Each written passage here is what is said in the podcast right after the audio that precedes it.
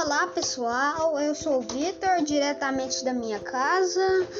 E hoje eu irei estar falando um assunto com vocês que é uma doença que chegou no Brasil faz um tempo, que é o coronavírus. Hoje eu vou estar falando para vocês como se prevenir dessa doença, não pegá-la, né? E vamos lá.